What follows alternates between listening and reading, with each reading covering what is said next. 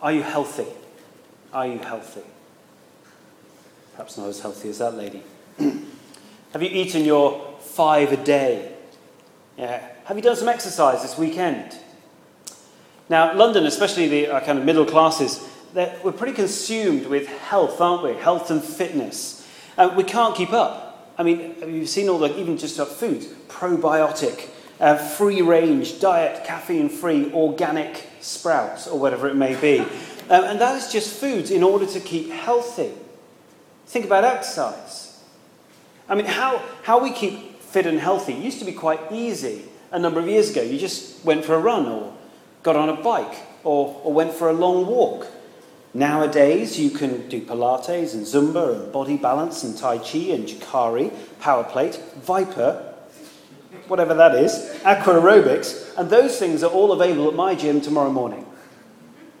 At my gym alone, there are six variations of yoga, some of which I think are just absolutely bonkers. But as a culture, we, we are obsessed, aren't we, with health and fitness. You go to Caffè Nero, you can't just have milk in your coffee. It's either full fat, skinny, or soya. How healthy and fit are you? Well, that will depend on a number of factors in your life. Uh, and those should act as indicators and markers to, to help you determine how fit and health, healthy you really are. I was watching this program the other night on television called uh, The Biggest Loser. I don't know if you've seen it, I've never seen it before, but I watched it for about 10 minutes and felt quite ill. Um, anyway, I think it's on ITV. The basic premise is this some people have eaten a little bit too much food. That's to put it politely. And they've not done much exercise too. And, and they go and put themselves on this program in order to lose as much weight as possible. And they're placed in a team and they have to do challenges and exercises and so on to be the biggest loser of weight, obviously. And they're taught, they're encouraged by these instructors, these lean, muscular beauties of masculinity and femininity I, I, they're amazing people, and they're motivated by the team that they're placed in, either the blue team or the, the red team, and, uh, and so on. But the aim is ultimately to lose as much weight as possible, to be healthier than they have been. Well, what Paul is showing here uh, to Titus in chapter 2 of uh, this wonderful letter, uh, he's showing Titus how he can determine how fit and healthy they are as a church. Not physically, of course, but spiritually. Uh, what, what will determine how healthy you are as a Christian will be what you are willing to listen to, to learn from, to be motivated by. And that is what we see in this chapter today. He says, Teach sound doctrine, listen to it, learn from it, see it exemplified in the people around you perhaps more senior people, as we'll see. And this is what Paul calls Titus and the church in Crete toward. The teaching encouraging uh, a particular lifestyle and a way of living is placed at the beginning of this chapter, as I mentioned. I think to make the contrast from the, from the guys at the, the end of the last chapter, in chapter 1, the Cretans and the false teachers that had got inside the Cretan church. So if you just glance back, chapter 1, verse 10, you'll see a bit of a description of what the teachers were like. They're, they're rebellious people, mere talkers, deceivers. Verse 12, this is what Cretans were like, because this is how a Cretan described Cretans. Look at it, verse 12. They're always liars, evil brutes, lazy gluttons. Not good propaganda for the island, but there you go. Such people in the church were considered a danger. And Paul instructs Titus, look at it, verse 11, it's pretty strong, to silence them and in verse 13, to rebuke them and bring them back to sound doctrine. And what he does is summarizes in that last verse, verse 16. And uh, he says, This is what it's like. They claim to know God. Speaking of the false teachers and the people in Crete, they claim to know God, but by their actions they deny Him. They're detestable, disobedient, and unfit for doing anything good. You see, as I've mentioned in the last few weeks, their belief does not match their behavior. And so, by contrast, rather than rejecting the truth as the false teachers in Crete had done, Titus is encouraged to teach the truth about God and for that to be accepted. Look at chapter 2, verse 1. You must teach what is in accord with sound doctrine. Christians, as we wait in this life, as we seek the, the healthy and the joyful life, not fighting against God and what He would desire in our lives, but delighting to live for Him, enjoying Him today. What, what, what must we do to encourage such living, to maintain such joyful union with God, our Saviour? Well, we must teach sound doctrine, Titus is informed, and be teachable by sound doctrine. So we get to our first point and our only point. You'll be mighty relieved for tonight. Teach what is in accord with sound doctrine. Another translation, which a good translation again, puts it, I think, in a helpful way. It says this But as for you, promote the kind of living that reflects right teaching. See that bringing together belief and behavior again. So we see there, sound doctrine, there is a body of teaching. In the original, the definite article there, that the is there, the sound doctrine. Uh, so, Scripture, as we, the Bible that is in your hands, authored and inspired by the Holy Spirit, sound doctrine is what you have in your hand. This recognizable body of, of sound doctrine is to be taught in the church. But there are also things that must be identifiable with that teaching. And these are things that are, as it says in verse 1, in accord with sound doctrine namely a healthy, a fun, a, a joyful, enriching, distinctive Christian life. As we wait for all the glory and joy that is to come, and we'll look a lot more at that next week, are waiting as the church of God, as Christians, those saved by Jesus' sacrificial death on the cross for our sins in our place. Our waiting should be in hope, as we'll see next week, because we have heard understood and molded our life on sound doctrine. Teach what is in accord with sound doctrine. But who must do the teaching, and specifically, what teaching must come to the various groups that are represented in the church, in Crete, namely here? You'll see the groups mentioned, as you probably, uh, as they were read through just a moment ago, verses 1 to 10. Note that it is not an exhaustive list. Perhaps most notably, young, young unmarried women do not get any mention at all. Because the assumption in verse 4 is that uh, any woman that was young would be married, uh, which was true for the vast majority of women in that day. But do you, dare, do therefore dismiss all that is said if you don't fit into that particular category here? You're not directly addressed because of the circumstances of your life. Well, I, I think there is much to learn, even if you stand outside one of the categories mentioned. I think there's much to learn, much to aspire toward, as I hope you'll see. So teach what is in accord with sound doctrine. And the first group we're going to mention are the older men. What ought they to be taught so that they can wait well and be spiritually healthy in this life, this present age? Let's turn to the older men. Look at it, verse 2. Teach the older men to be temperate, worthy of respect, self control. There's, some, there's an older man picture, I think, coming up. Some of my favourite oldest men. There we go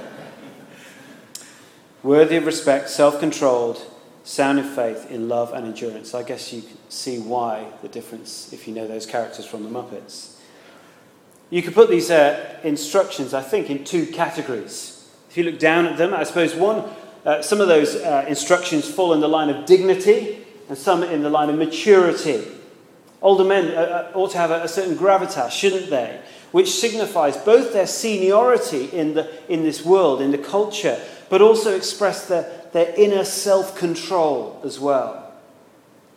I can think of a few men like that I've had, I've had the privilege of knowing over a number of years. I can think of a man at the previous church I used to work in who was an extremely um, able man who owned his own law firm.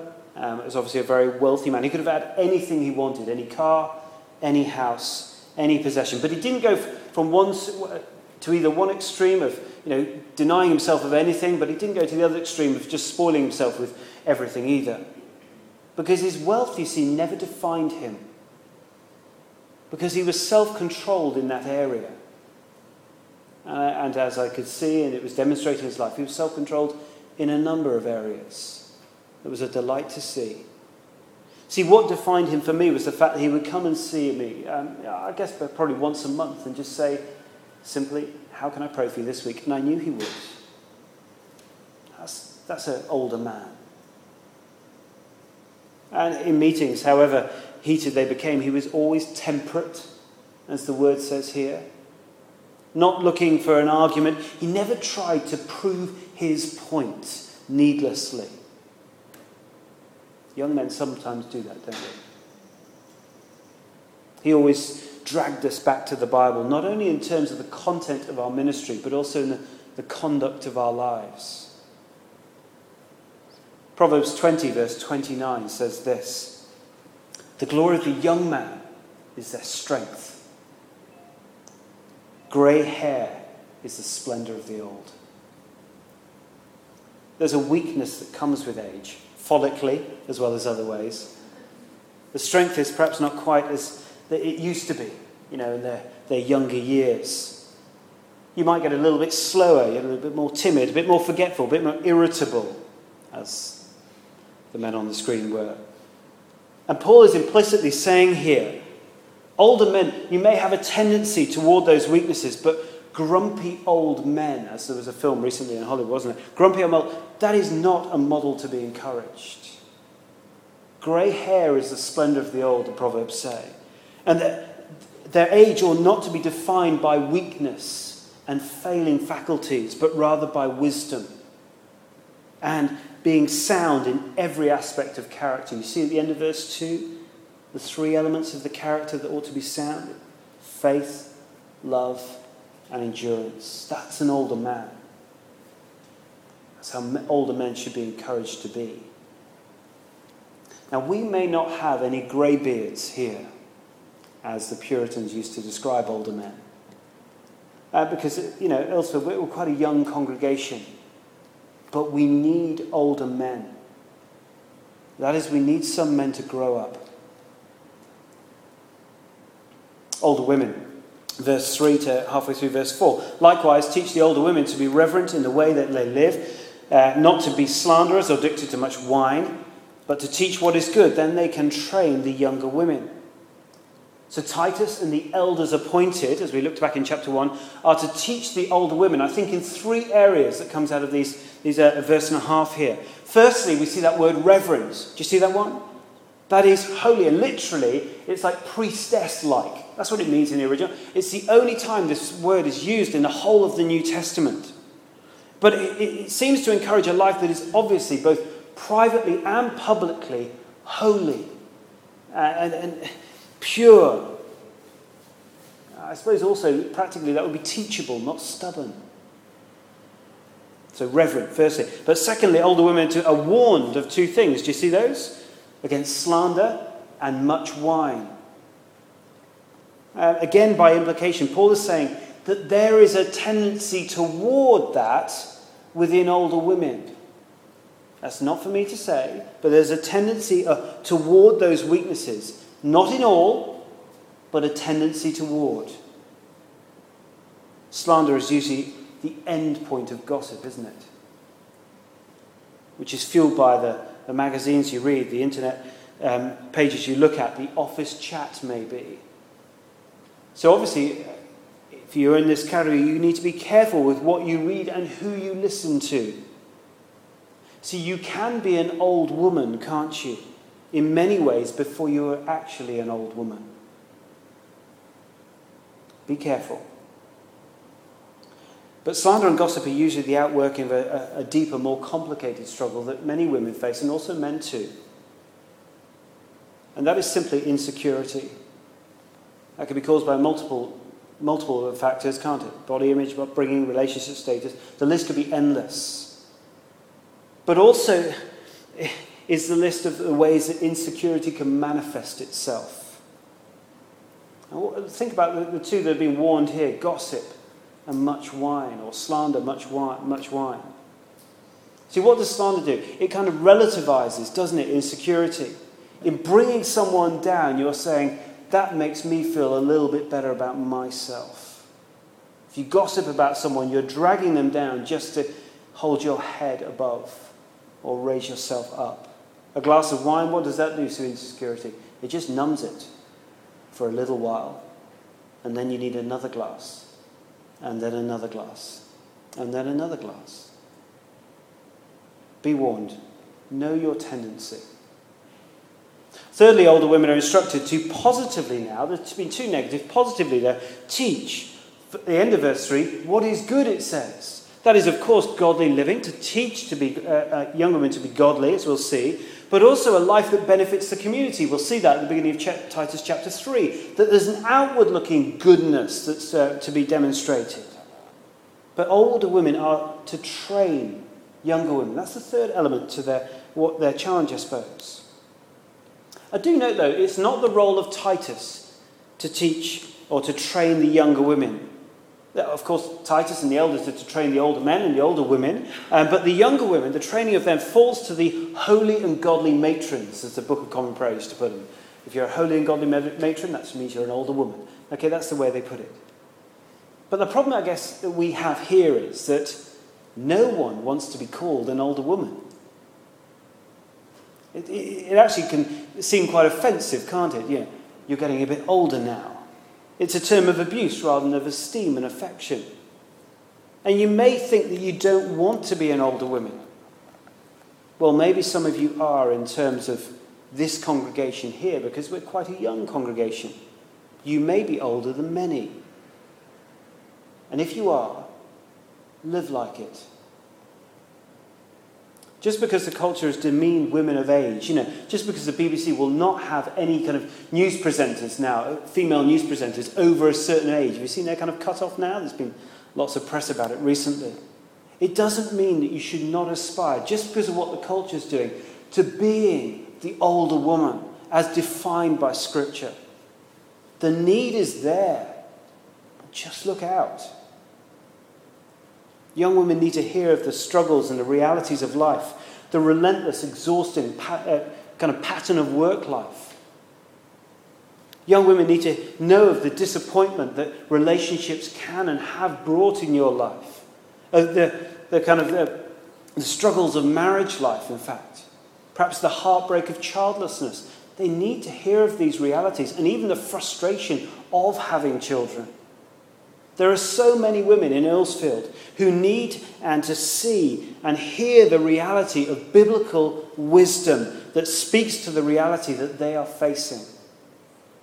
There are hundreds of women out there who do coffee of a, you know, a Monday, Tuesday morning. I, I see them out there pushing around their little idols in their thousand pound buggies. And many of them are put on amazing pretense. But you scratch the surface and they feel like they are so out of their depths.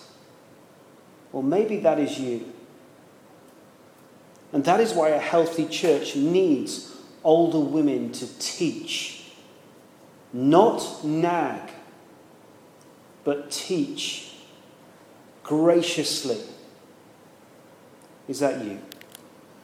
And should it be you? Thirdly, to younger women, halfway through verse 4. Yeah, we've kind of got there. There we go. I had a little smirk, so I thought it might be that picture. The older women are to live and to teach in a godly manner so that they can, and we see verse 4, can train the younger women to love their husbands and children, verse 5, to be self controlled and pure, to be busy at home, to be kind, and to be subject to their husbands so that no one can malign the word of God. Now, again, notice the, the anticipated context here. It's a union of marriage, okay? Married women are addressed, although some of what is taught here is not specific to the marriage union, is it? So we all, uh, younger women, ought all to listen here. But if married, firstly, the younger women are to love. Uh, we see, it seems obvious, doesn't it? But the term used is not specifically speaking um, of the, emotional, the emotion, the feeling of love. Neither is it directly speaking of the erotic loves experienced between husband and wife.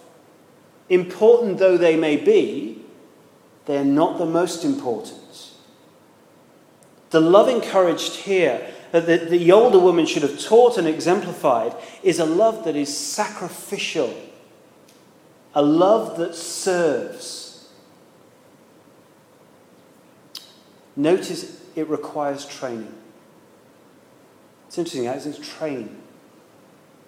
That is, as sinful people, we, we all struggle, don't we? To sacrificially serve anyone other than ourselves. Now, this is a very demanding calling, but one that is essential for stable and loving marriages and also in maturing and growing churches. If married younger women, love your husbands and also your children there as well. I've got time to go into that, but that's fine. I hope that is being modelled to you by those who have been married for more years than you have. Now to verse 5. Younger women. Again, uh, to be trained because it doesn't come naturally in the culture then or in the culture today. Trained in what? Firstly, to be self controlled and pure, it says. Where? Well, you know, don't you? Maybe your thought life? I don't know. Maybe in the times you spend drinks after work or something like that. Maybe in the discontentment of your circumstances. Uh, maybe if you're looking at pornography, apparently that's a, very much an increasing um, problem amongst younger women at the moment. Well, those are a few examples, but again, the list is endless and it's bespoke to every individual here. Young women, allow yourselves to be trained, to be disciplined, to be disciplined and pure. Think about what you wear, how you talk to men in the office, where you go out, and who you go out with. What is purity in, in, in what we're looking at here? It's, it's that untainted spotlessness, fresh, distinctive life. It's longed for, isn't it? In your heart, I guess. But it is so hard to live. Therefore, it's calling you to humble yourself so that you might be trained by sound doctrine. By those that are more mature than yourself. Don't be stubborn when someone challenges you to say, hey, how are you thinking about those things? What about that decision in your life? When someone challenges you, challenges you, just think for a moment. Do you really know best? Or are they lovingly guiding you, directing you, teaching you sound doctrine? Maybe, maybe you just need to listen. Further training is important. Be busy at home. This one sounds exciting, doesn't it? Now, Paul is not opposing anyone who's seeking to uh, launch themselves into a, a, a career. Many of you are doing that incredibly successfully. No, I think rather the context, the main challenge here, uh, and the context and the culture that was specifically mentioned in a parallel passage in uh, one of the other pastoral letters, 1 Timothy uh, chapter 5, for example. Uh, it's implied here, but what the message is there, I'll read it to you. It says that women, the younger women had a habit of being idle and going about from house to house. Hence the picture. The warning is one against, I think, neglect. The instruction isn't that she makes lovely little cupcakes every day or anything like that. It's not that. But rather, so she doesn't squander her time. Now, I know for most, of most of you here, that is never even going to be a possibility because you work so hard. But I want to encourage you from here it should never be a dream. Desperate housewives, you see, are not the ideal in so many ways, by the way. I haven't got time to comment on that, but there we go. You see, to coffee, to go to the gym, you know, outside of the home, away from the children, get the nanny in, all this kind of stuff. Even if, you, even if the excuse is you want to go and do ministry, if you neglect your husband and your children in doing that, it can never be biblically encouraged. Go on, it says, be kind. Uh, I don't it seems pretty obvious, but in the context here, I mean, hospitality might be a good thing to kind of point towards here, but kindness, we know what that looks like, don't we? But lastly, and probably most difficultly, be subject to their husbands. Now, we must be clear that what being subject means does not imply any inferiority, but rather a recognition that with equal value of the sexes in God's creation, made in his image, God has established an order which includes, within the context of marriage, a headship of, of the male. Now, that's controversial. I'm going to come back to why that is so at the end. Um, but younger women, just to conclude, married or not, self control, purity, busy, kind, and subject to husbands if married. That's it. Let's go on. Younger men. Simple instruction for simple people. Similarly, encourage the younger men to be self controlled. It doesn't take anyone of great intellect, does it, to work out our struggle, younger men. Let's, um, let me say four very brief things about this, if I, if I may. Firstly, if you are a younger man here, know your struggle and admit it to yourself and before God. And ask for forgiveness.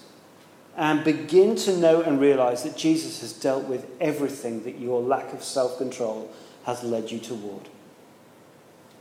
That Jesus has taken on himself, with nails driven through his wrists and his ankles, every bit of punishment that your lack of self control has brought into your life. That sin has been dealt with on the cross. And you need to ask for forgiveness and know that it's been left there, been punished there through Jesus. And as a result, start living as, as someone with that truth in your heart and your mind, someone who is forgiven, uh, who's a recipient of grace. Don't listen to the devil's lies, who loves to deceive us and say, wallow in your guilt and shame and go back to that la- lack of self control. Christ died for that sin, that lack of self control. So let it go. It's been dealt with. Secondly, young men, know your struggle and know that, that controlling it is possible. That is, I used old language, kind of chastity before marriage, fidelity when married. That is not a pipe dream. Paul cannot, and God through Paul, cannot be exhorting you to an impossibility. It is possible. Thirdly, young men, know your struggle for what it is. See, if you, so, if you do struggle with uh, sexual sin, pornography, and I know some of you do, or a lack of self control in other areas of life, don't let that linger. Compounding that sin will only make it more difficult for it to be controlled in the future. See, porn is not painless fun, as so many in the media would like to suggest it is. It destroys relationships and it destroys lives. So get real. Fourthly, young men, know your struggle and be honest with someone who understands grace. Grace will appear more in the passage next week, but I think it must speak into this situation here. And I want to encourage certainly the women in the congregation. Um, if a man ever admits to you that they are struggling with let's say lust or pornography, don't you dare berate them. Take the plank out of your own eye first and love them. Try to understand the struggle that they face. It is different to yours, maybe, but it is still a struggle. And remind them continually that in Christ they are loved more than they've ever known. And they are clean. They feel dirty. And they are precious. As one American pastor regularly says, there are too many boys that shave in churches. And some of us, I guess, we do need to grow up. We need to start fighting that lack of self control in our lives. We need to put practical measures in place and accountability structures around us. For some of us, we just need to get busy, I guess, as well. Because I don't know about you guys, but isn't it the fact that when you're, you know, if you're involved in doing lots of things, you know, socially, uh, maybe in sport, in the community, uh, we actually find that we're more self controlled because it's those times, perhaps late at night, when, when we're alone and our insecurities work their way out in destructive habits. That's when it really pinches, isn't it? Young men, this is an encouragement, by the way. Be self controlled. Think about what you're going to do. Go to bed early tonight. Set your alarm a little earlier tomorrow morning. Get up and listen to God's voice in His Word and start a conversation with Him, even if you haven't had a conversation with Him in months, maybe even years. It won't click straight away, though, will it? A relationship, you can't establish it in minutes. but begin the investment tomorrow morning. And we as a church, we need you to grow up. And we need you to be content and self controlled. Now, we do love you, and we love carrying you in your struggles. But you don't want that to last forever, do you? Fifthly, Titus. He turns here, we get to verse 7. In everything, set them an example by doing what is good. In your teaching, show integrity, seriousness, and soundness of speech that cannot be condemned, so that those who oppose you may be ashamed because they have nothing bad to say about us. Now, Titus is an elder, the presbyter bishop. We looked at a lot of that last week, so I'm not going to look at some of the, the responsibilities. There's a little kind of intermingling of what, what had happened before in chapter 1, before, so I don't want to focus on that. But I want you to note the importance of example here. Set them example, it says. Show integrity. Demonstrate it. See, we all need, don't we, models in life to follow, to give us direction to, to challenge us and, and even to inspire us. And that can be you and ought to be you. So set an example to whoever you are in life. If, you, if you're young, set an example to my boys. Yes, the elders have a greater responsibility in this for the church, but we all bear the responsibility to some degree. Lastly, slaves, verse 9 and 10. I'll let you read that. Uh, if you want to in just a second. I haven't got much time here, but I want to spend three quick points on what, you know, the, the point here about slaves. Firstly, slaves in that culture are completely different um, to the slavery that we have known in this country in North America um, in the 17th, 18th, 19th centuries. Okay? Slaves that in this culture would have put themselves into slavery sometimes as an act of social mobility. Um, it was an accepted part of culture. And the individual had rights, they were loved, they were part of um, that family, um, and they also could buy themselves out of slavery, if possible, if they managed to accumulate that kind of wealth. So that's the first point. Secondly, the link, though not direct, is there, and it's shown in, in other of Paul's letters. Um, we, we must see between slaves and masters a kind of an, a, a boss's employees kind of uh, relationship here. So, therefore, it applies to many of us, isn't it? We're, we're under bosses within, within work. Thirdly, what is to be taught? I think there are two elements here work and character. Do you see that? Work hard and be trusted in everything. The same is true in the city, in the school, in the hospital, wherever you find yourself in a place of work. now, I want to bring this all to a close because we're, we're kind of coming short of time here. But throughout this, um, these first two chapters of the letter of Titus, we've, we've been given a number of contrasts, haven't we? And you can think of back in chapter 1, the, the character and the conduct of the elder versus the character and the conduct of the false teacher in the church in Crete. And then you also have seen that those who ignore and disobey God, the Cretans, um, you know, generally, and then also those who listen to God's word, who obey sound doctrine and live according to it. That's what we've seen today. And what I want to say is, with those contrasts, I want to say, why bother being one rather than the other? Well, firstly, because living in this, what you might say theologically, a complementarian way, is God's way.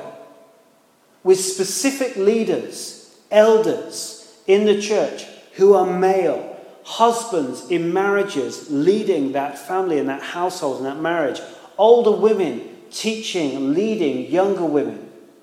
This is God's way. It seems archaic, doesn't it? Lacking equality. That's maybe how you're feeling. And that's primarily because of the culture we live in. But in reality, what we see, and we haven't got time to spell it out, it upholds equality. And what it does, it just appreciates differences in role. Elders lead, husbands lead, Older women lead and teach, but they do so out of love, sacrificially serving those that they do teach and lead. Why? Because God, through His Word, exhorts us to this countercultural calling, and I think for two final main reasons. Firstly, and most importantly, because the Father and the Son and the Holy Spirit complement each other in this way. The Son submits willingly to the Father, most notably in the Garden of Gethsemane before he would go and be killed on a cross. And the Spirit is given to continue Christ's work after he's glorified. Therefore, if we choose to ignore God's ordering of relationships, both within culture and within the church, it isn't simply something that is confined within these kind of four walls. You are essentially saying to God Himself, You got it wrong in your nature. And secondly, if you choose to ignore this ordering of the loving sacrificial relationship spelled out in here in Titus, which is so countercultural, you are essentially saying to God, Your word is wrong. Hence, why Paul, on three occasions in this passage, says to the church in Crete, Do not malign your word. He says of similar kind of nuanced things. Do not malign your word, rather make it attractive you see that back in verse 5. Subject um, to the younger women subject, um, are to be subject to their husbands so that no one will malign the word of God. That is, if you dare to live like this, this countercultural way, no one will see any contradiction in the way that you are living and what you believe and what is shown clearly in God's word.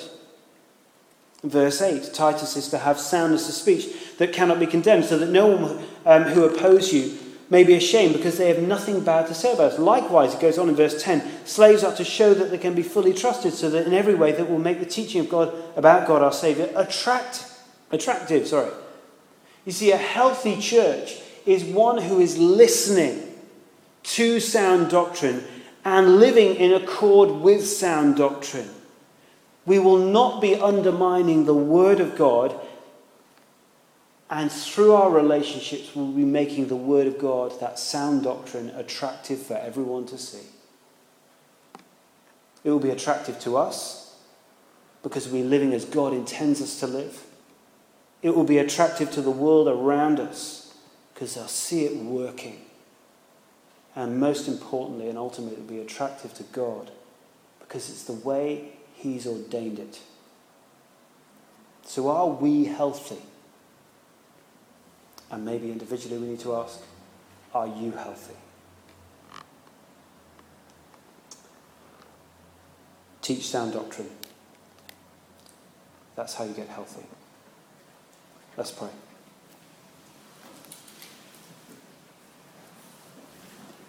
Maybe just a moment to consider ourselves in all of those little um, sections, and maybe something where we need to submit ourselves to God and His Word and to hear and obey and live in accord with sound doctrine.